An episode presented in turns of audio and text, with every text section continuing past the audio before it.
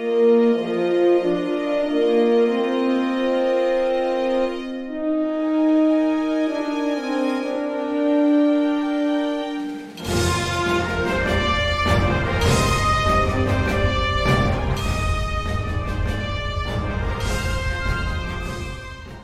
boy, everybody. Uh, I'm so excited to be here today for this continuing conversation. Uh, 2017 is when I first got introduced to Star Trek Adventures.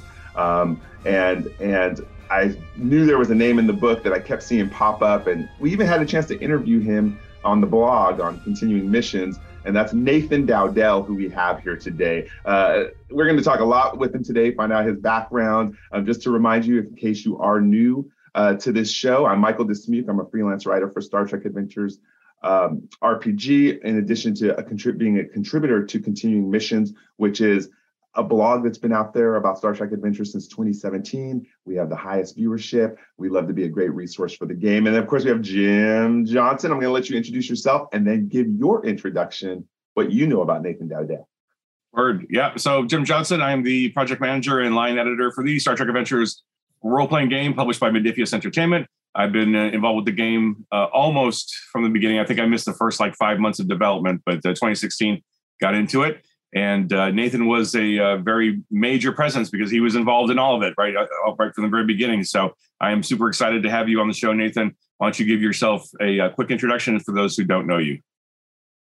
Hi, so I'm Nathan Dowdell. I'm basically the go-to guy at Modiphius for anything regarding the, the 2D20 system. Um, and beyond that, uh, I'm a veteran of the RPG industry, 13 years under my belt um, so far. Um, and as has been mentioned, I've been involved in Star Trek adventures from probably, it's more accurate to say from before the very beginning.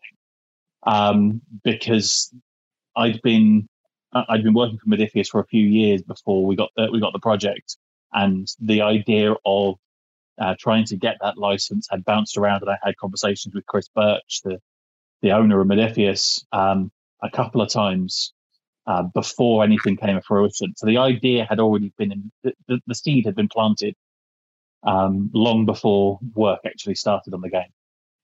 So you're like the Genesis device of Star Trek Adventures. Basically, okay, I get it now. I'm seeing. I'm just seeing that orange effect around you. okay, so, myself as engineer, but uh... yeah, notice where I put myself. I felt that way, and that's why I put myself in in uh, the engineering section. So let's ask you a question. Tell us something maybe no one knows about Nathan Dowdell, because you know I want you to be more than just a name in the book.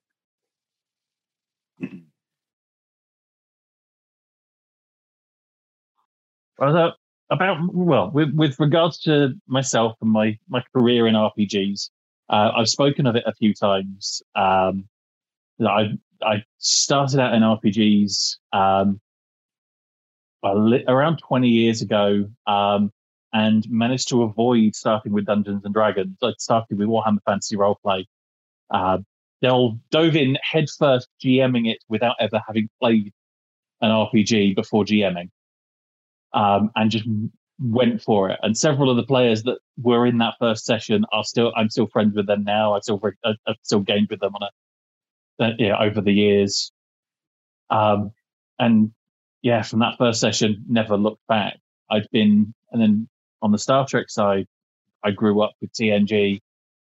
Yeah, the we had a, a big three seater sofa in the uh, in the living room at home growing up, and three seater sofa was ideal for pretending it was the bridge of the Enterprise. nice. Way then.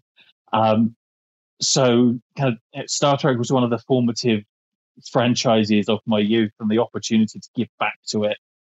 Um, you know, through uh, through RPGs was uh, it was an opportunity I wasn't going to let anybody else take away from me. It was going to be yeah, and uh, I was fortunate enough that, that uh, everyone else let me just get on with it and do my th- do my thing. Mm-hmm.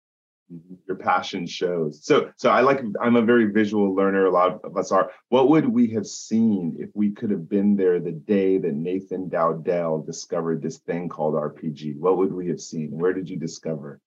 Um, so I'd been a fan of um, Warhammer 40k and uh, Warhammer Fantasy for a number of years before then, um, and basically just stumbled upon the the Warhammer Fantasy roleplay rulebooks in uh, a bookstore.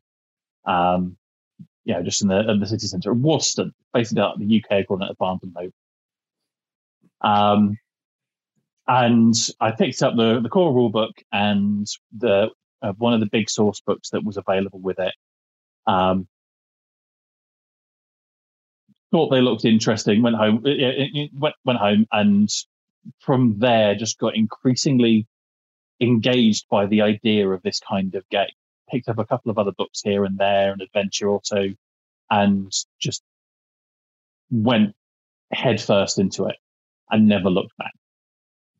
I love that. That's so awesome. And so, again, tell us the first book you picked up again. What was the premise of it? Oh, it's uh, Warhammer Fantasy Roleplay. So it's the the RPG of the the Warhammer, you know, it's the fantasy. and so you know, orcs and goblins and trolls, but that kind of grim, dark, and slightly absurd side of things. The you know, lots of bad puns in foreign languages, and you know. well, you're like me. I, n- I never played Dungeons and Dragons ever. I never have. It was not my first trip since RPG. I really. I don't think I don't think I realized that. Yeah, nice to have that in common with you. Yeah, I was a straight Mar. I was all Marvel, every Marvel system, Heroes Unlimited, Champions. Yeah, I was a big comic fan, so that was uh-huh. so. That's nice to hear that you know Nathan that that you know you have such a huge footprint in the industry, but Dungeons and Dragons was not your first game. That's so cool. Hmm. I, I played it a little bit later on, um, and yeah, it's it's hard to point it to the influence across the industry. Hmm. Um, but you know, those early years of gaming were very much a case of um, lots of different friends that had all dabbled in RPGs, um, kind of bringing out weird and obscure games and running one shots and two shots and things like that. Mm-hmm. And yeah, having a, a, bizarre but memorable little one shot of the old Red Dwarf role playing game, uh, where I was the ship's doctor and a hologram, but being a hologram didn't stop me being a hypochondriac.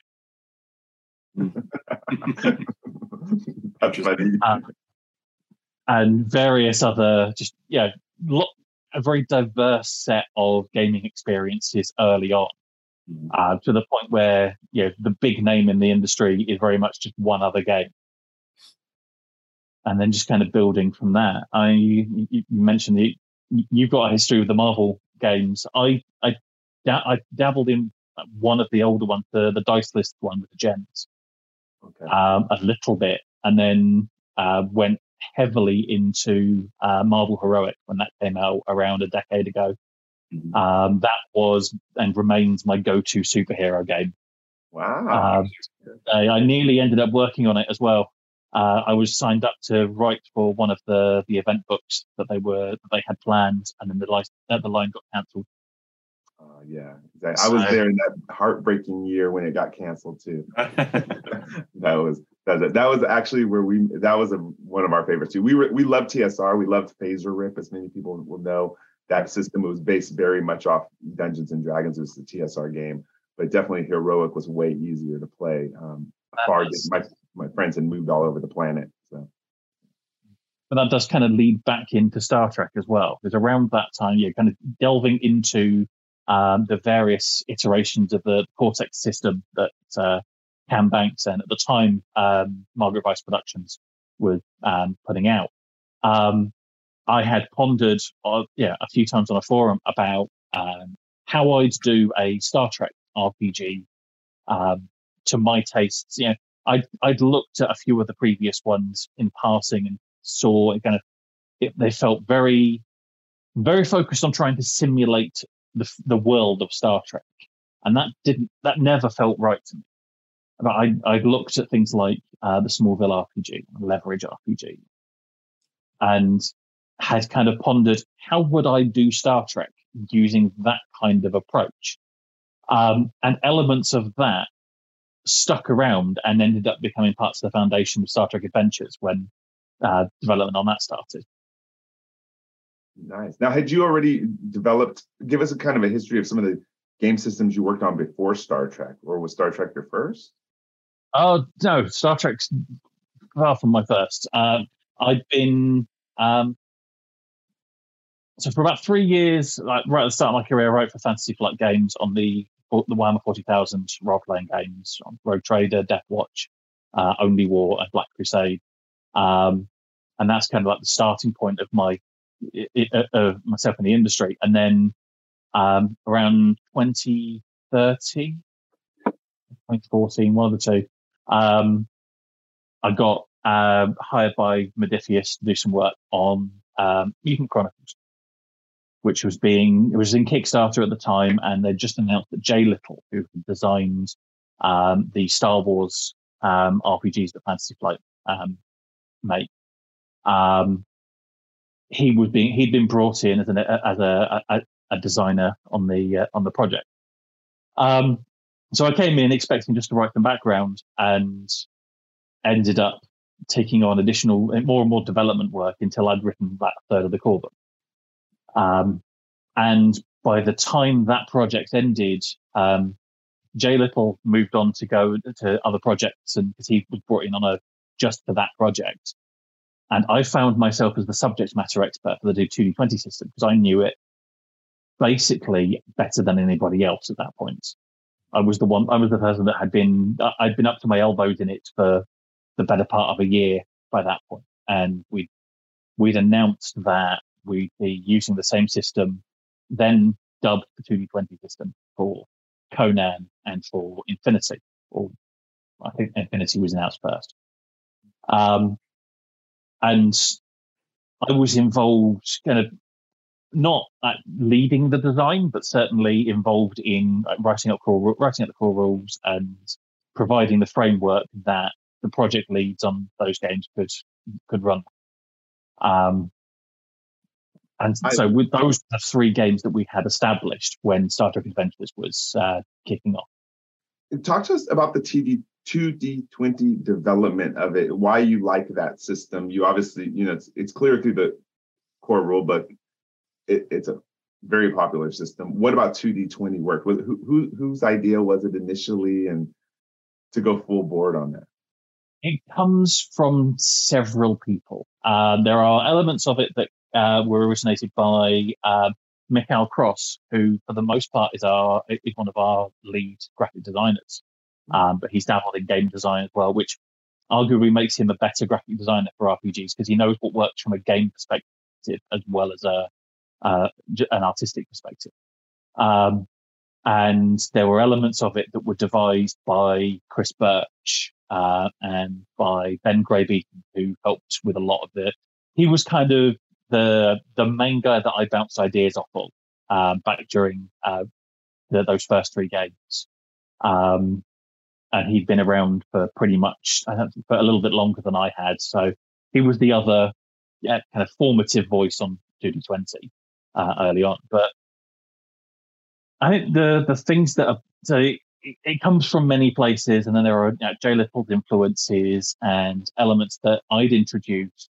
Um, so the the use of zones in combat, um, was an element that I brought in from seeing them work really well in Fate um, and similar systems.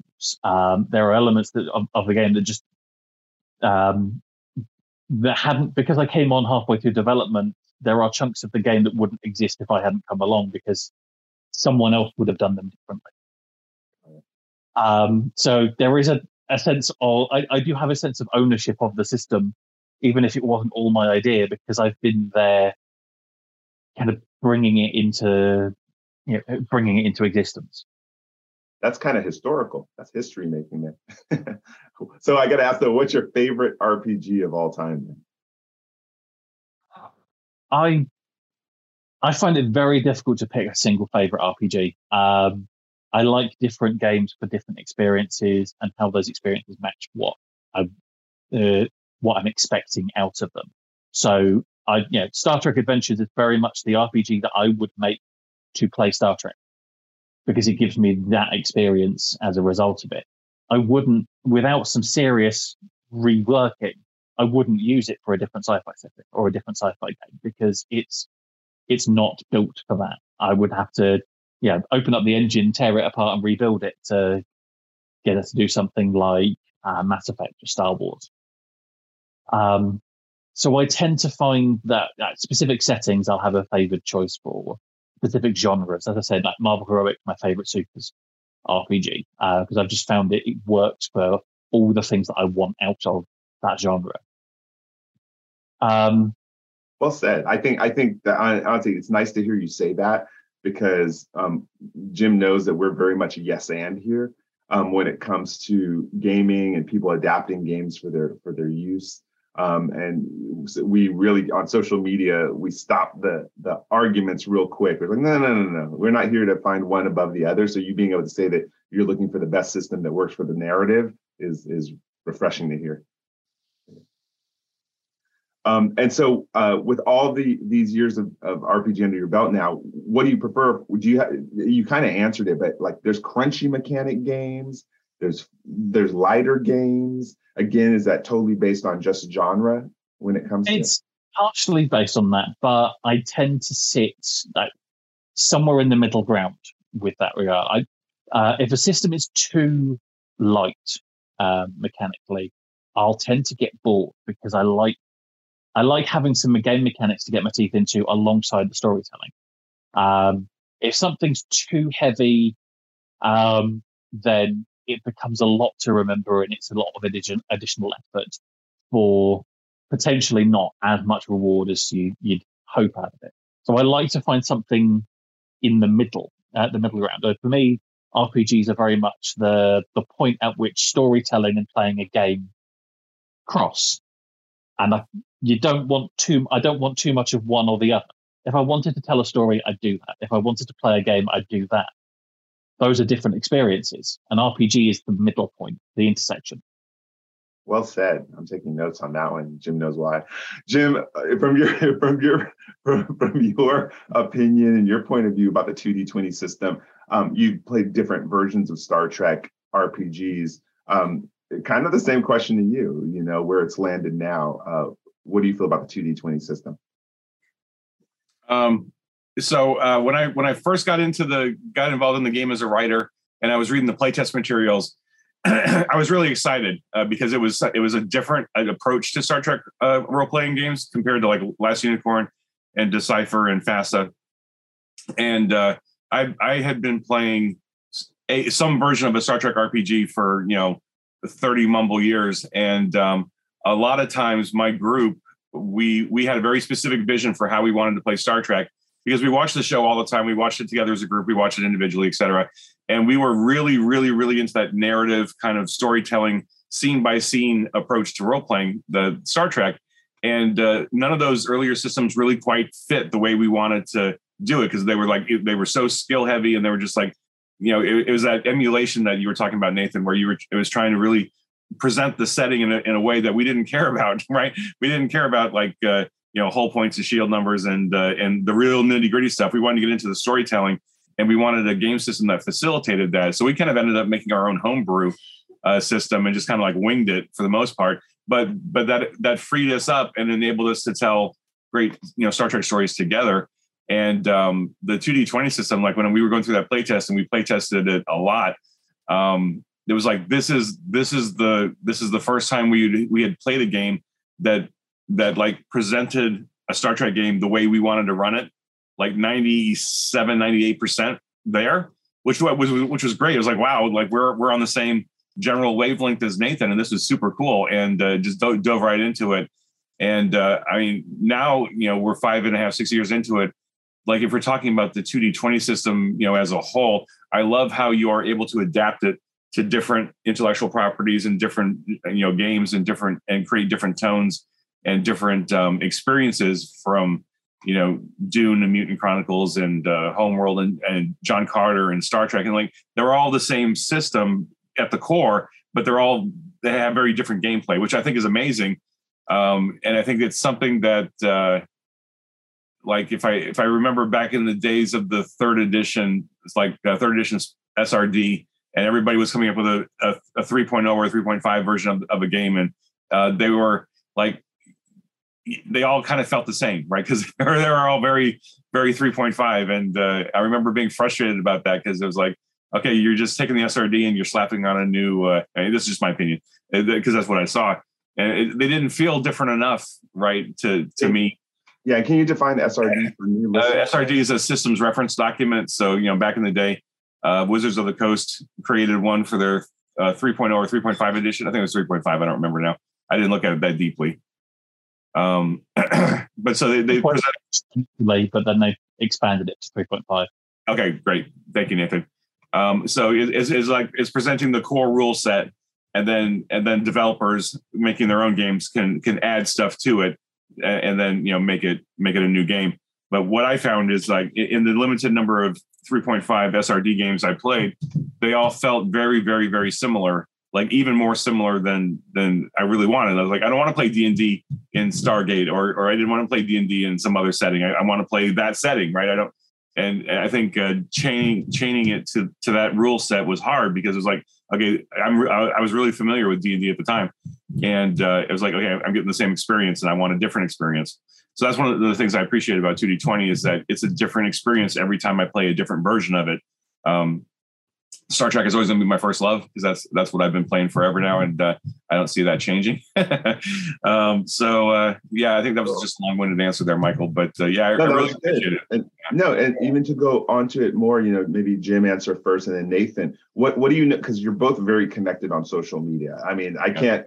I I there was never a time when I was playing Marvel RPG for 20 years where I could go on a board, ask a question, have the actual game designer or project manager respond within like 30 minutes sometimes, you know. Um, so with that said, what what what are both of your general feel about how easy it is for a, to adopt for a new player?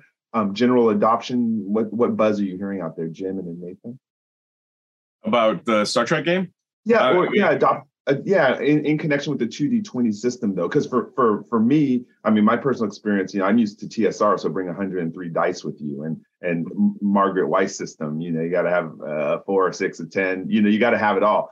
All of a sudden, I was like, 2D20, that's it? Okay, six sided dice for my Monopoly game. Okay, you know, it was really, it was so simple. I was kind of like, mm. but then I know I'm in love with it now. So, so what else are you hearing from social media or new adopters to the system? Um, I mean, at this point, now that we're six years into it, um, what I'm hearing more often than not is like uh, because of the the opportunities now for people to get into the game are different than they were five years ago, right? I mean, five years ago we had the core book and the and the quick start, and that was like that was your entry; those were your entry points for the most part and but now we've got we've got two different quick starts. We've got two different we got three different core books now because we got the we just got the tricorder set out. Uh, we got the starter set and then we're selling we're doing these great um, opportunities with humble bundle. Humble bundle keeps inviting us back uh, to do um, opportunities with them. And so what i've been reading on social media more often than not is somebody will buy into the humble bundle right? They'll spend you know 10 20 dollars and get everything for the line just about. And so they got this huge gigantic pile of stuff to go through and they're a little overwhelmed, which is understandable, right? I mean, if you if you buy into a 5-year-old line and you're getting 30 40 products, like where do you start? And uh, you got to start with a quick starter. You got to start with a starter set. But uh, I think what, for the most part, what I'm hearing is like people are like, where do I find people to play this? Where do I find gamers? Because a lot of people are still online and uh, or you know playing playing primarily online and they want to know where to go. Where do I go? And uh, we're just you know directing them to Facebook and to the Discord and to uh, the subreddit and stuff. And uh, I think um, I think if we could figure out like if Modiphius could figure out a way to get into more of the virtual tabletops or even create some sort of thing on their website where they could say, okay, here's here's the gamers that are playing and running the game and are willing to run and play the game and, and make that net that that social network happen uh, of course, I know you know we're not unique, right? Plenty of other game companies want that too, because uh, you can only do so much in social media um, to get people into it. But uh, you you raised a good point, Michael. Um, I and this is not to pat myself or Nathan on the back or anything, but I I would really have to struggle to think how many times I've seen game developers online and available to the degree that we are. Like, and, and, Nathan, even uh, especially Nathan, you you were an inspiration for me, and I don't think I ever told you that, but I should I should have told you because you because you um, especially when Star Trek was first came out, you were on all the social media platforms that I was on, and you were much more verbose than I was. Right? You were you were always willing to answer people's questions on the official forums or on RPGNet or like N EN World or whatever. And like I'd see a question, it's like, oh, I'm starting to formulate an answer, and then Nathan already had like a five paragraph response to it. It was like, oh, Nathan's already got this covered. We're good. Um, but it's, it's just amazing uh, to me. I mean, to me as a as a as a gamer, to to have that level of connectivity to the people who are involved in the game. And I know for a fact that the fans really appreciate that. Like uh, when I'm on Facebook or, or on Discord or on any of the other channels, a lot of times I'll see a comment from somebody. They'll say, "Hey, oh, I didn't even realize we had the game. You know, the game developer or the line manager or whoever here. This is amazing. I can, we can pepper them with questions or, or just get that feedback and stuff. And it just helps build the community, I think. And uh, I, I mean, like you said, Michael, back in the day, I wish, well, well, a, I wish we had had the internet because, of course, but when I was playing D and D and and and uh, Boot Hill and Star Frontiers, like the internet wasn't even a thing yet. we didn't have the only people we could talk to about it was was our local friends or if we manage to make it to a game store or something, you know, talk to the other gamers at the game store. But I'll stop talking. And, Nathan, what are your experiences as far as the buzz online for uh, for Star Trek Adventures in particular? Um, I mean, there has always been this element that uh, has been a, a, a cha- I, have kind of taken as a personal challenge. Um, that the the system looks more complicated than it is when you actually play it, and almost everybody that I found that gotten through those that initial learning process have gone. It's a great system. One, yeah, uh, it, it there is a point where it clicks and they just and everything resolves and they're they're fine with it. I've had great experiences uh, in at conventions and face to face demo games, teaching people how to play, um, and it just not just clicking with people, but really resonating with them. Um, and this isn't just at gaming conventions. Uh, as I've mentioned a few times elsewhere on uh, social media, I've done um, a few uh, Star Trek conventions here in the UK over the last few years. Uh, the Destination Star Trek events, which unfortunately won't be continuing um, because of internal company, big company politics. Um, and I've had situations, yeah, when everybody is already on board for Star Trek, all you need to teach them is the, the actual playing the game. And I've had people who across a weekend have turned up at the start of the weekend and been, what's this about? I'm not sure about this. I'm not sure I can, yeah, keep up with what's going on. And by the end of the weekend, they might have come back for two or three additional demo games. It's the same demo. They're not getting anything new out of it, but the the scenario plays differently when you've got different people at the table, and they've gotten more and more engaged in it each time because they're more confident with it. Uh, I've had uh, I actually had at UK Games Expo earlier this year uh, had a couple that turned up at uh, my demo table. I was demoing Star Trek and Achtung! Cthulhu uh, there this year. Uh, had a couple that turned up to the table um, who I had met at Destination Star Trek uh, last uh, November separately. They were, in, yeah, they came to the, they came to the table on in, in separate groups. Um, both played the game. Both got really involved with it. Both went and bought uh, stuff at the stand behind me and, and carried on. And then subsequently met when they were both looking for groups. Met through mutual friends. Oh, that's awesome. Um, you're dead on right, though. I mean, again, Nathan, I don't know if you've listened to previous podcasts of, of this show, but I've said it before. I, my 13 year old niece, my 18 year old nephew, never, my 14 year old nephew, never watched Star Trek before. Friends of mine who never watched sci-fi before, and on vacation, I brought it. We played it, and they're like, "When are we playing again?" And it was so. I, it it wasn't like that with other games with all these different dies, and they got to look at their sheet once they hold their 2d20 and they know their base number and they roll the game is on and and the narration really pushes it through. So that's why i think it's one of uh, that's why i do think it is the best design game i've ever personally played just because of its teachability factor um, from from kids all the way up to non sci-fi loving people who just want a good story. So that's why i wanted to ask that question about what you felt about the reaction. No that's great. In fact uh, i made myself a note while you were talking nathan um, at some point, I need to schedule some time with you and pick your brains about how you approach demos at at, uh, at game conventions and stuff.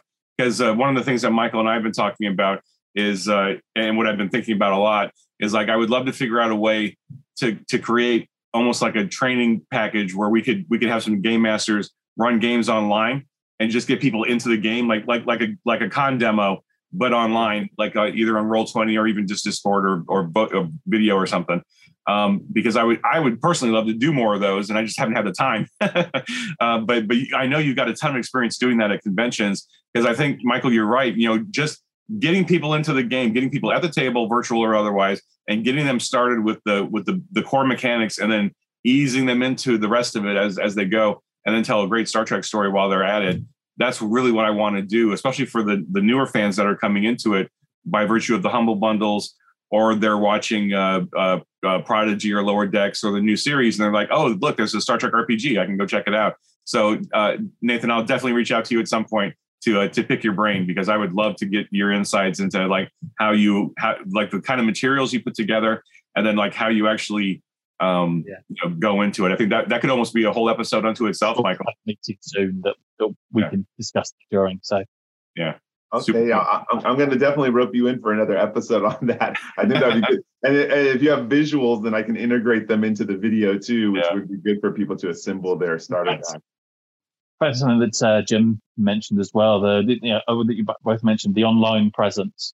Um, I mean, the way that I look at, yeah, my my presence online as a as a game designer and developer I got my start in the industry writing homebrew material for Dark Heresy. Um, and just putting stuff out there because I had been in the mood to put some stuff together, maybe put some stuff that I could use in my own games, and then putting it out there for other people to use because, yeah, it felt like a reasonable thing to do. And I'd been a playtester for the uh, for Dark Heresy, so I I put I had some stuff available to go out live the same day the rulebook came out because I'd seen the, the rules beforehand. So I was already kind of active, just kind of doing homebrew stuff, yeah, and the, the, kind of community stuff that you you guys do on um, continuing missions. And then because of the stuff that I was putting out, I got contacted by Ross Watson and Sam Stewart, who were running the 40k RPGs um, for Fantasy Flight, and they invited me to, to, to write for them professionally. So I got my start by being active in the community. And I figured that I kind of owe it to the communities that I started out in to stay there, to stay active, to stay part of it and be part of the discussion. Yeah. And I, as you, t- sorry, as you talk, I'm like, I think we were split at birth, dude. I think we're like fraternal twins or something. Because that's like my entire story with Star Trek Adventures. I mean, I mean, we're, tri- we're, we're triplets, honestly. I mean, those of you who are only listening on the podcast, like Nathan's talking and, and Michael and I are nodding our heads in agreement because I think all three of us got to start the same way, right? Like Michael, I mean, obviously you've been writing stuff for Star Trek and as a fan, and then you got into it. And I, I mean, I did the exact same thing. I was a playtester on Decipher's Lord of the Rings RPG, and I loved the game and the setting so much that I just started making up my own stuff, um, you know, fan based stuff. I mean, even to the point where uh, I was I was one of those guys who would go out looking for the right font packages, right? That I want to emulate the font and the and the layout and the design that they did. And I got uh, what, what was I using? Some like cheapo uh, Microsoft Publisher or something. I mean, it was a horrible system to try to emulate the layout. But uh, me and a couple other folks that were really into the Lord of the Rings game, we just kind of like created our own content. We were just churning out content um, just for the love of the game and for the for the fans, and that led us into working on the game, you know, for realsies. And uh, uh, so I'm just I'm just nodding my head here because I know all three of us did the, like I mean and it's not unique to us obviously because like I know a lot of people that's how they get their start in the industry is they love a game they create fan content for it and then they either push to get noticed or someone says hey I saw your stuff I like it um, you know come come work for us or something. Like I mean even now 20 something years later I still get messages from people who who still find my old Lord of the Rings stuff online like I don't know where they're finding it because I didn't even upload it, but somebody uploaded it to the internet and it's out there in the in the great big ether, right? And it's like, oh yeah, you wrote this thing 20 odd years ago. Can I get a copy of it? It's like, That's well, cool. I, I think I've got a zip drive somewhere or a thumb drive somewhere. I don't even know because that was like 10 computers ago or something. So I just I love the fact, Nathan, that, that you're telling a very similar story, and uh, uh, it makes me appreciate you know you and and Michael so much more because it's like yeah, we've all got the common the common background on that. So I'll, I'll stop talking now. you don't have to stop talking. It's fine. Nathan, oh, wait, I'm a co-host. I don't have to stop talking. That's right. Exactly. no, but I mean, it's just fascinating, Nathan. That uh, that's where where you got it going, and then from there, it just it just snowballed, right? You got involved in uh, other games.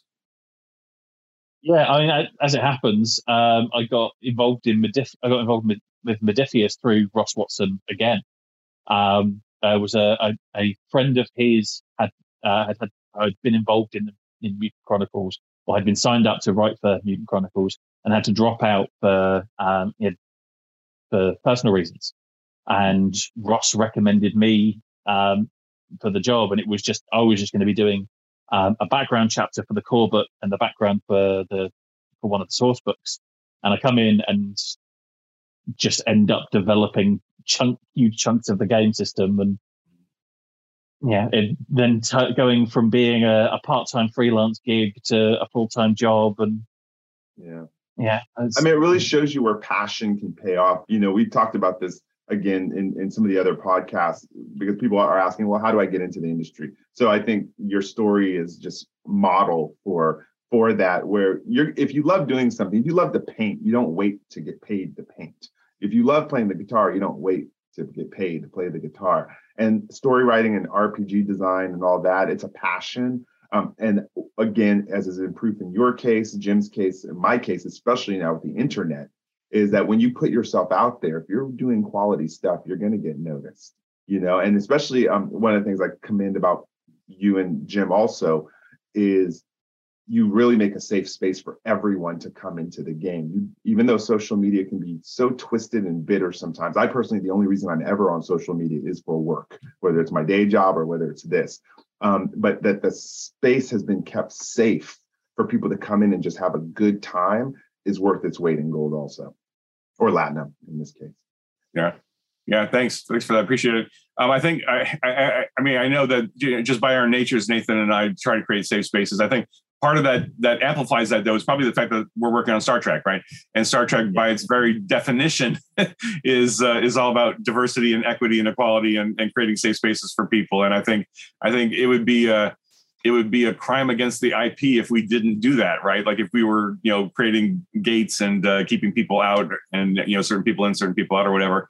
It, it just wouldn't fit the the milieu, right, or the or the uh, IP. So, uh, um, so, but thanks for noticing. Appreciate it, Michael. Yeah. So here's what we're going to do. There's so much to talk about, and we still have more to talk about, but I want to break it into two episodes. So I'm going to ask everyone to tune in next week. Uh, we're going to take a pause here uh, to get set up for the next episode. Nathan, hang around um, because I have still some really good questions to ask you that I know people want to know.